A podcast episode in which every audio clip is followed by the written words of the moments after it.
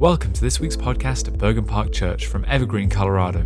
We hope you enjoy this message, and if you'd like to hear any more or learn more about the church, please visit bergenparkchurch.org. Well, hey, it is uh, it's good to see you here this morning. I got a, a confession. It's not a bad one. It's like, uh oh, one of those moments, right? I'm tired. I don't know if it's just a different routine. You know, you have a normal routine each week, and then then it kind of changes, and so I'm I'm just a little sleepy up here. So so hopefully that doesn't translate to you. I'm just kind of letting you know that's that's where we are. Yeah, but it's going to be okay. It's going to be okay. It's good to see you guys. So do you think do you think Jesus ever got offended? I mean, we get offended, but did Jesus? Get offended. And if he did, I mean, I wonder what, you know, what really offended Jesus. One of my favorite authors that passed away just a few years ago was a guy named Dallas Willard. And Dallas Willard was asked one time, What do you think are some marks of maturity in a Christian? What does a mature Christian look like? And one of the aspects of a mature Christian that surprised me that he said is, is essential is that a mature Christian is not easily offended mature Christian is someone that doesn't take offense easily. How does that, that idea sit with you? Certainly in our culture today, offense is a virtue, right? Look at me, I'm offended by these things because this is what good people are offended by, right? And that's kind of our culture. So, what are we offended by?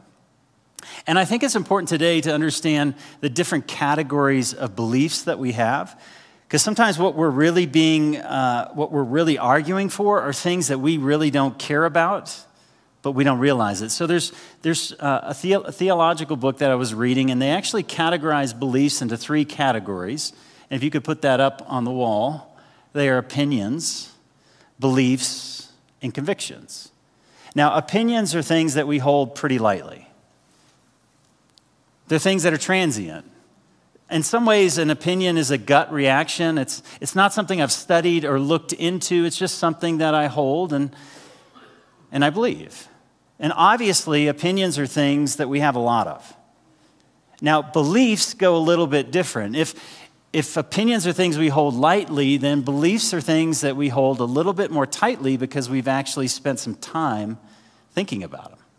Beliefs are things that we've studied. And when I say we've studied them, that doesn't mean we just know our position. A belief is something you've studied and you understand at least the opposing position, and maybe you can't explain it perfectly, but you have an idea of what the, that other person might say. And so we hold our beliefs a little bit more tightly. And then convictions, convictions get down to the center of who we are, our identity. They're the things that we might possibly die for. They're things that are central to, to our person. And so, if you think of opinions, you have a lot of opinions, but how many convictions do we really have? When you get down to convictions, convictions should be a lot, lot smaller. We don't have as many convictions as we have opinions. And so, when it comes to the things that offend us, are we aware of what category some of those things fall in? Are they just opinions? Are they beliefs? Are they convictions? Dallas Willard said, Those who are easily offended, it's, it's a sign of a lack of maturity. And so today, the reason we're bringing this up is we're going to look at a passage where Jesus' hometown is offended by Jesus. He comes home. And his hometown, instead of kind of throwing a celebration and a party, they're offended by Jesus. And we're going to look at, uh, if you want to turn there in Mark chapter 6, we're going to discover what was, what was happening in, in that story. That Jesus comes, maybe for the first time, in Mark chapter 6. If you want to go there, we're going to look at verses 1 through 13. Jesus comes home for the first time. And instead of this great welcome, instead, he's offended. And if you look at Luke's gospel, he's more than offended. Uh, they actually try to throw him off a cliff. That's how offended they, they become. And this story, what, what it's going to do is it's going to mark this transition in the life of the disciples. Because Mark's going to shift from teaching the disciples to sending them out. And before he sends them out, he's really preparing them. Hey, guys, this is what you're going to face. And so, if people are offended by you and offended by the gospel, how should we react? And we're going to see a continuum uh, in this story. In verses 1 through 3, if you guys want to put that, that slide up with the arrows on it, um, there you go. In verses 1 through 3, we're going to see an offended crowd. The crowd reacts to Jesus. But then in verses 4 through 6, I want you to notice the way that Jesus responds to their offense. Because when people get offended by us, we tend to respond with offense, right? But I want you to notice the way that Jesus responds. And then finally, in verses 7 through 13, we're going to look at how do we shorten that gap? How do we shorten the gap between being easily offended and then being grounded in our convictions, understanding who we are, who God is, and responding in ways that reflect our unoffended Jesus was hard to offend, our unoffended king. You guys ready? Hopefully, it's going to go well. Let's see. Mark chapter 6, we're going to pick it up in verse, in verse 1. Mark chapter 6, verse 1, the word of the Lord. And he went away from there. And he came to his hometown, and his disciples followed him. And on the Sabbath, he began to teach in the synagogue. And many who heard him were astonished, saying, Where did this man get these things? What is the wisdom given to him? How are such mighty works done by his hand? Is this not the carpenter, the son of Mary, the brother of James, Joseph, Judas, and Simon? Are not his sisters with us here? And they took offense at him. And Jesus said to them, A prophet is not without honor except in his hometown, among his relatives, and in his own household. And he could not do mighty works there except he laid hands on a few sick people and healed them. And he marveled because of their unbelief. And he called the twelve and began to send them out two by two and gave them authority over unclean spirits. And he charged them to take nothing for their journey except a staff, no bread, no bag, no money in their belts, but to wear sandals and to, not to put two on two tunics. And he said to them, Whenever you enter a house, stay there until you depart from there. If any place will not receive you, and they will not listen to you, when you leave, shake the dust off your feet, that is on your feet, as a testimony against them. And so they went out and proclaimed that the people should repent. And they cast out many demons and anointed with oil many who were sick and healed them. This is the word of the Lord. All thanks be to God. Hey, let me pray for you. Would you, would you pray for me today? Let's pray. Father, I thank you that, uh, that we're together. And I thank you, Father, that you're here. It's a gift to be in your presence and to know that you call us sons or daughters not because we have it together or that even that we're alert or our minds are in perfect running harmony, but Father, because you love us. And you sent your Son on our behalf that we might know you, experience you, and Father, be adopted as children. And so that's where we rest today. Would you teach us? Holy Spirit, would you guide us and, and allow the truth to hit those places that, that it needs to be received? Help us, Father, in Jesus' name. Amen. So, verse 3 And they took offense at Jesus, the hometown boy. That word offense in the Greek is the word scandalon, from which we get the English word scandal. Jesus caused them, it, he made a scandal, it caused them to react. Now, not so much what he said. I don't know if you noticed that. They were impressed by what he said, right? This guy's got some wisdom. Now, in some ways, they're wrestling with the guy who left because they may have known Jesus from when he grew up. He grew up in Nazareth, and we don't know much about Nazareth. I mean, in fact, Nathaniel, one of the disciples, said when he heard where Jesus was from, he said, You know, can anything can anything good come out of Nazareth? Nazareth is not the kind of place you want your CEO to come from. It's not the kind of place that you want a leader to come. It's not the kind of place a Messiah would come. It's not powerful. It's not sexy. It's not great. It's insignificant. And Jesus grows up in Nazareth and then he leaves and he comes back. And they're shocked. They're amazed by what he says. But what, what he says, the way it hits him, because they know him, because he's so, so ordinary, they're offended. They're offended by, I think, by who he is. And then in verse 2, and on the Sabbath, he, he goes to the synagogue, and many, again, who heard him were astonished. And they started saying, Where does this man get these things? Where does this wisdom come from? How are such mighty works done by his, his hands? How is this? How's this happening? They don't argue with what he teaches, and they don't argue with what they see, but they're, they're confused. Initially amazed, but then it starts to set in who Jesus claims to be. And one of the things I want you to notice that every culture is offended by Jesus at different points. I don't know if you notice that. Like in our culture, what offends our culture and our community today is different than what might offend a culture in the past or even other cultures in the world. Some people in our culture love the idea of grace, right? Forgiveness, love. That God would be merciful towards the unjust and God would forgive us. You know, there's other cultures that find that repulsive that God would be so weak as to forgive somebody. Instead, what they see is they value God's judgment and his, his power. Our culture pushes against that. And every generation and every culture, you'll find they're offended at Jesus in different ways and in different places. I mean, in fact, when Jesus showed up, right, his own people, in John 1 1, it says that he came to his own, but his own rejected him. Jesus wasn't Jewish enough. He wasn't patriotic enough. He didn't fit the cultural mode. He didn't look like what they expected. His own people were offended by the way that he lived, by what he valued. By, does that surprise you? You know, you think if anyone would have fought for Israel, it would have been Jesus.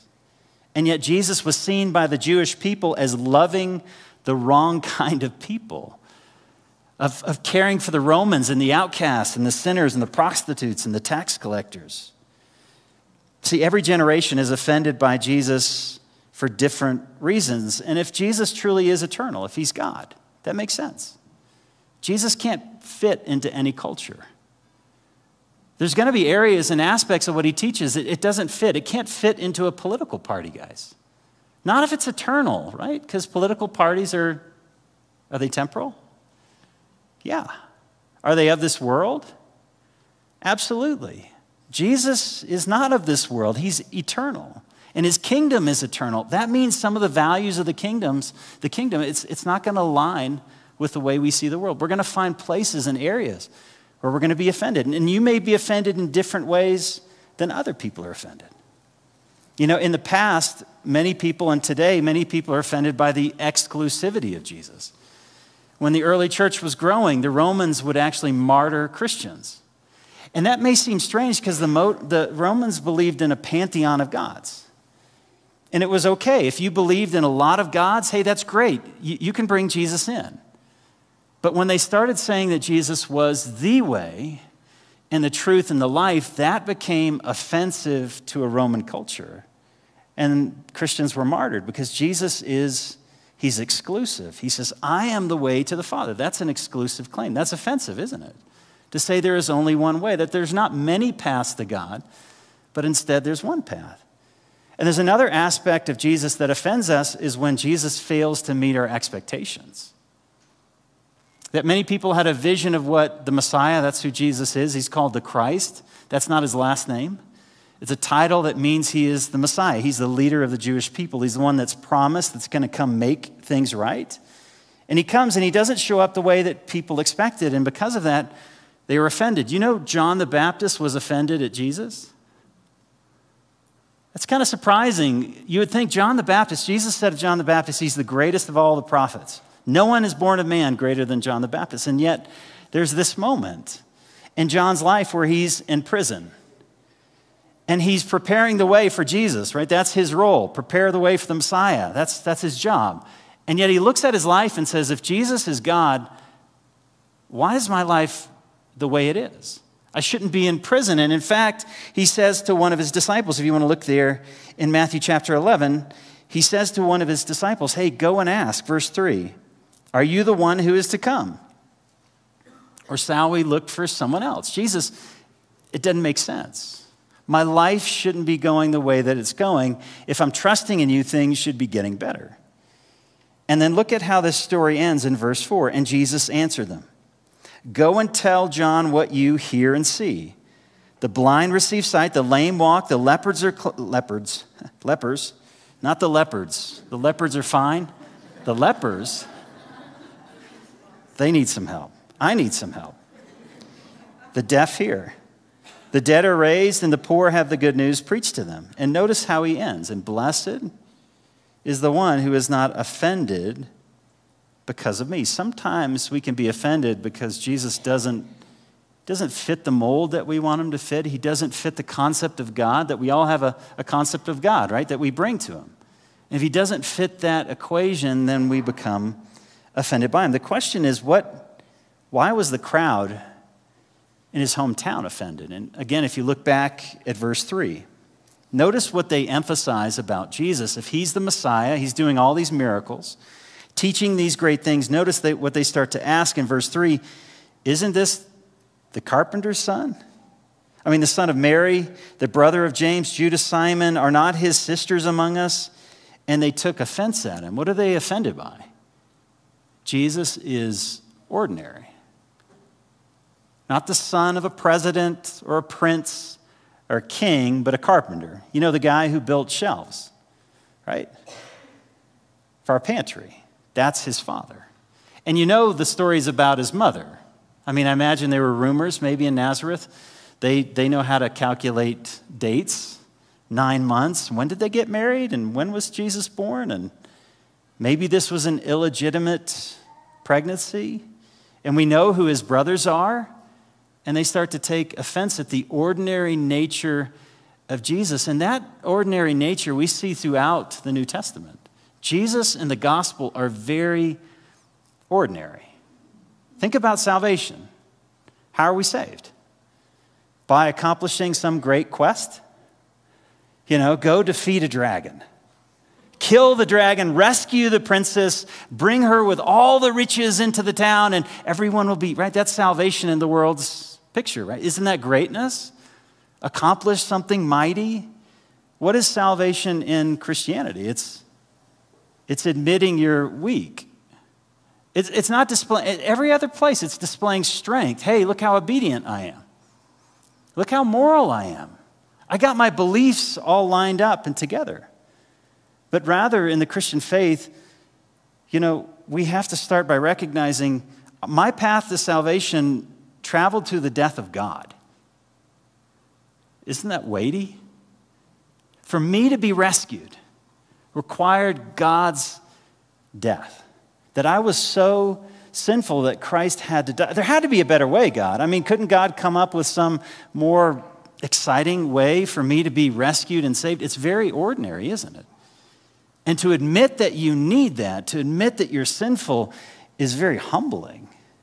To recognize that morally, the way that I've responded to God, I've rejected Him. It takes us to a place that's very simple, ordinary, and humble. And that's what offends people.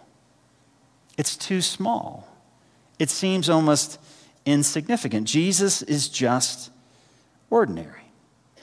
And part of the offense that people experience is they become defensive.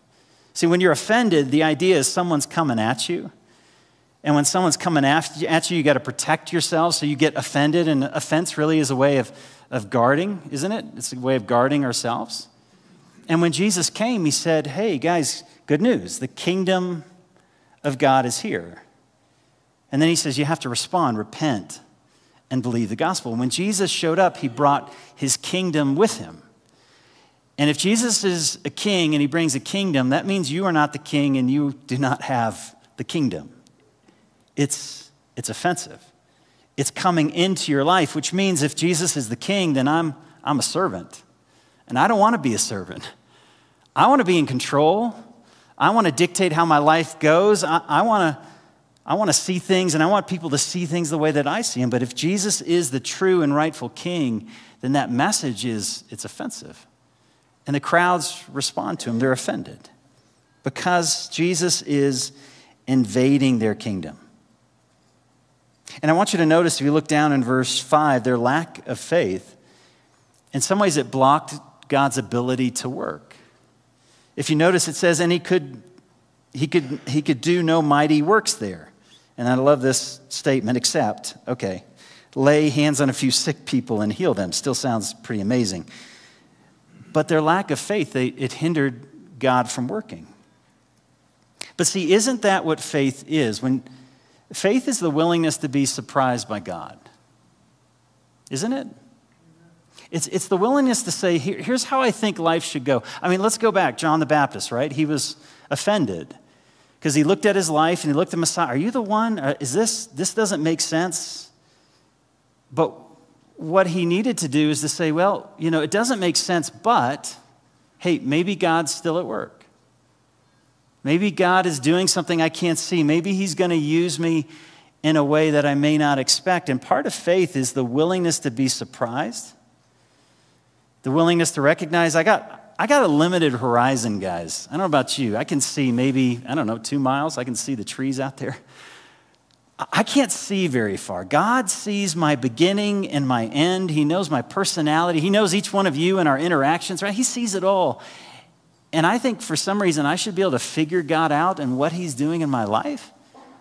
Faith is the willingness to say, well, maybe God is bigger than me and He sees more than me, and it's the willingness to be surprised by God. And His hometown wasn't there. And in a sense, they said, hey, you shouldn't have this wisdom. Your mom, I, we're not quite certain about her. Your family's kind of a wreck. Jesus, how does he respond to, to the offense of his hometown? Well, he is, and here's the second part after we look at the offended crowd, it's, it's the unoffended king. Notice what he says is, says is, says is in verse 4.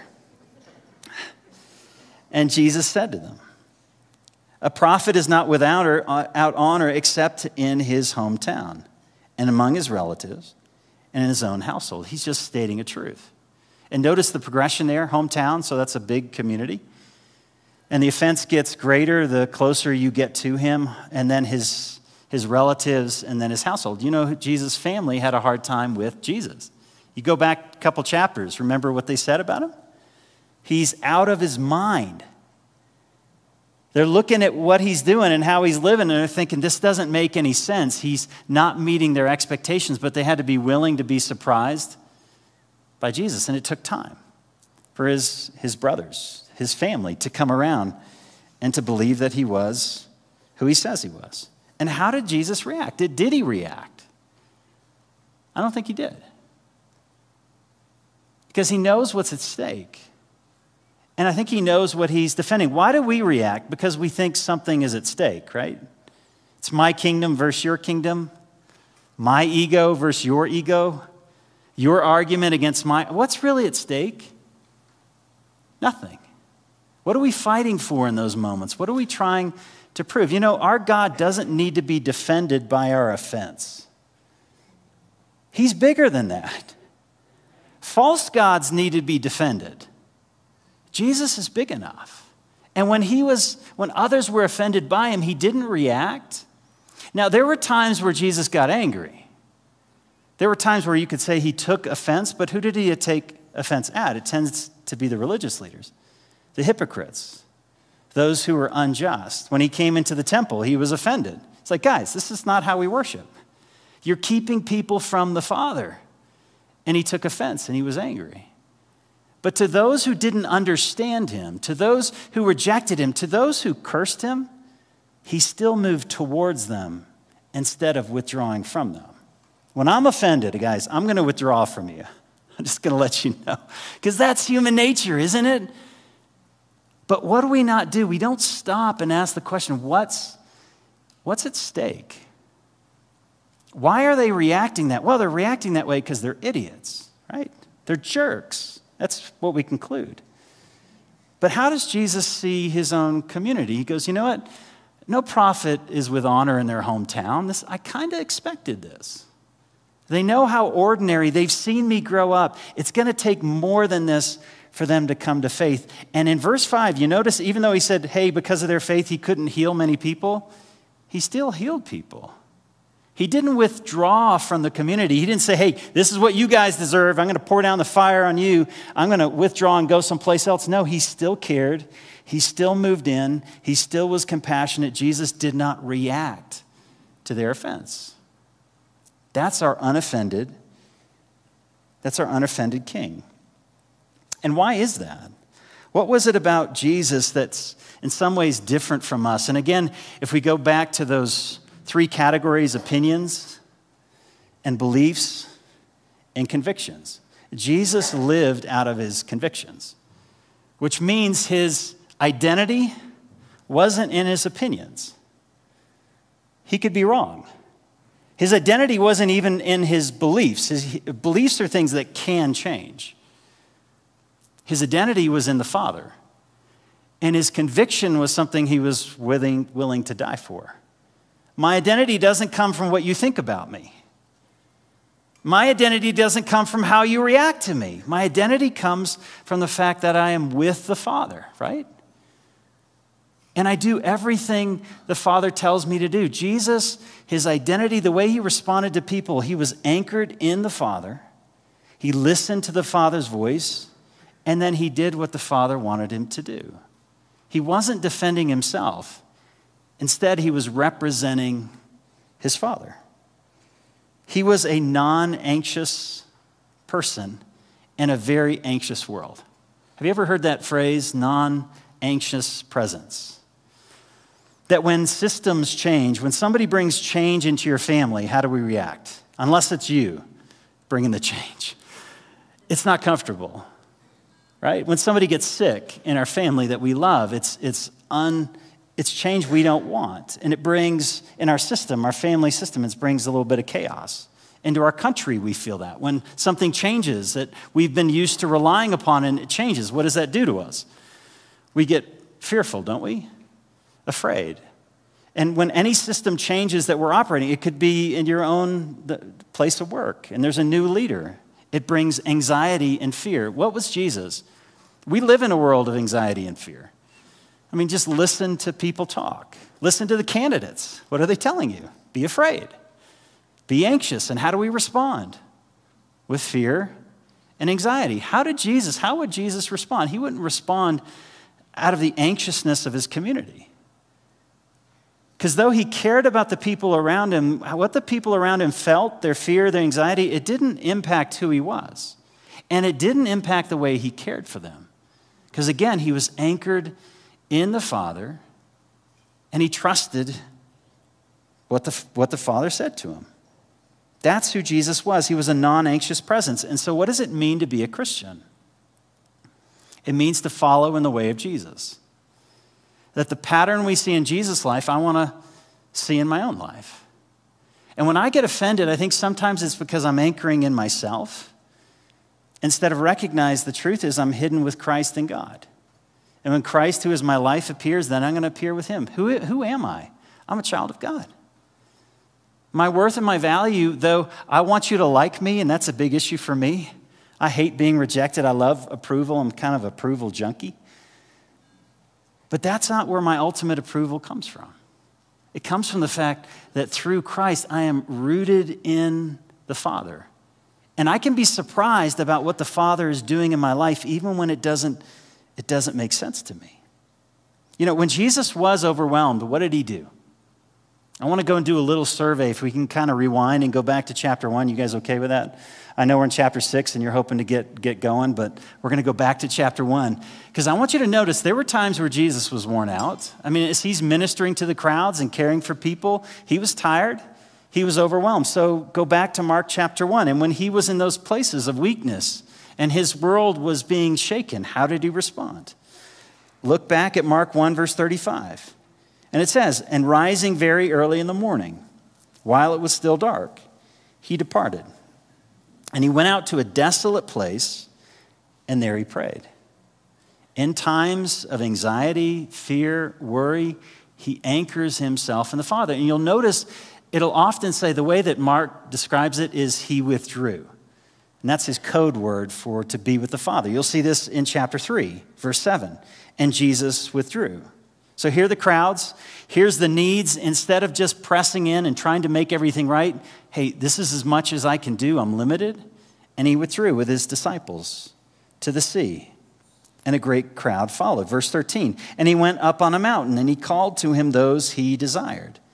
And even in chapter 4, at that moment where he calms the storm. Jesus was trying to get away from the crowds. And what happens? The storm comes, right? You remember that? And notice the way that Mark describes Jesus in the midst of this storm. He was in the, in the stern, asleep on a cushion. It reflects his trust in the Father, a non anxious presence. Everything around him is chaos, and yet Jesus knows who he is. He knows who the Father is. He feels secure. And even in chapter 6, we see this same thing. The entire town rejects Jesus, but again in verse 5, Jesus isn't pulling away, instead, he's, he's drawing in. So, what are we talking about? What is he describing? He's describing an aspect of the spiritual life which is emotional maturity. I don't know if you equate spirituality and maturity, emotional maturity is the same, but Jesus was emotionally mature. And what does that mean? He wasn't reactive to, to where you are. Sometimes when someone comes to us with anxiety, we carry their anxiety, don't we? Well, Jesus was able to care for somebody, but not allow what they brought to change where he was. Instead, he anchored himself in the Father. He trusted who the Father was. And in the same way, what does it mean to be a disciple? To be a disciple, three things matter, right? The first is to be with Jesus. The first call of a disciple is to be with him. And Jesus said, Here are my mother and my brothers and my fathers and my sisters. It's those, those who are with me. And then, second, to be a disciple. In the parables, he said, You need to hear. That being a disciple means I'm listening to the Father. I'm not listening to my anxiety. I'm not listening to the anxiety of the world because that's speaking loudly. I'm not listening to my fears. I'm acknowledging my anxiety and my fears. But in that place, in the storm, I go, Father, I need to, I need to hear your voice. So I'm with him, I listen to him, and then I go out. And I do the kind of things that, that Jesus would do. What does it mean to, to shorten the gap between the offensive crowd and the unoffended king? It's, it's living in the way of Jesus. It's, it's somewhat simple. It's practicing the way of Jesus. Again, if you look down in verses 3 through, uh, 7, 7 through 13. Jesus sends them out. Why does he send them out now? Because they've, they've seen how to respond. They, he, he recognizes when I send you out, you're going you're to offend people. People are going to be offended by you. And, and notice the way he sends them out. Verse 7 And he called the 12 and began to send them out two by two, and it gave them authority over unclean spirits, meaning don't go out alone. You need to be in community with others. And then, did you notice the whole instruction? Isn't it strange about here's what you should bring, here's what you shouldn't bring? What's that all about? Notice in, in verse 8 and he charged them to take nothing for their journey except a staff, no bread, no bag, no money in their belts, but to wear their sandals and not to put, and to, I guess not have two tunics. That's too much. I don't know. What is that about? Realize he's creating accountability with the disciples and the people they're about to offend. He's got, they have to rely on the generosity of the people they're offending. When we offend, what do we do? Pull away. I'm going to go into that place, I'm going to say what I need to say, and then you guys have to live with it, right? That's not the community, that's not the kingdom that Jesus established. Instead, he sends them out, and the way he sends them out is I want you to be dependent on the community in which you live and the people you're going to offend. You're not going to pull away from them, guys. No, you're going to ask to live with them. You're going to ask to be fed by them. You're going to come around them. You're not walking away just because they reject you. Now, they does say dust, the sand, you know that whole statement's kind of strange. It just means, hey, you're responsible. I'm not. It's, it's, a, it's a sign of not taking responsibility. But I want you to have accountability. Church, do we have accountability with the people we offend? Do we follow up with them? Do we move towards them? Or do we allow their offense to just be, hey, I'm done. I'm done with you? How do we respond when, when we're offended? I think there's two things that, that we need to take away from this. One is define your convictions. Be aware if you're being offended around issues that are just opinions or beliefs. Define your convictions. And then, secondly, would you just notice? You know, in life, we're so quick to judge. I did this right. I did this wrong. And as soon as you go to that moral place, what you do is you stop thinking and you start managing. I did it wrong. So what should I do next time?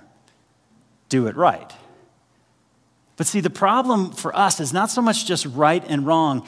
Why do we do the things that we do?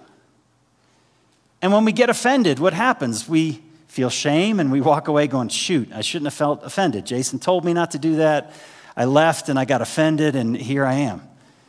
Instead, what God wants us to do is just to notice what is it that's offending me? Why? Have you ever asked the question, what am I defending? Does Jesus really need my defense right now? Is he that weak? Is he that feeble that he needs my voice? You know what impresses people? It's the way you trust Jesus. It's the way you're generous on his behalf. It's, it's the way you depend upon him. That gives testimony to the world of the God that we believe in. Our arguments, they tend to fall short. Because are we really making arguments because we're defending Jesus or are we just defending ourselves? To be a disciple means to be with him, to listen to him, and to do the kind of things that Jesus does. You know, this morning we're going to share communion together. If you didn't receive the elements on the way in, it's okay because those elements are available. They're available in the back. And so if you guys want to get up and grab them, we want to share communion together. And it's an opportunity for us to reflect on the heart of our faith, which is the gospel. That we're accepted through the death and the resurrection of Jesus, and his, his body is represented by the bread, and his blood is represented by, by the Jews. And so, as we hold those elements together, we're going to just spend some time in prayer and then share those elements together.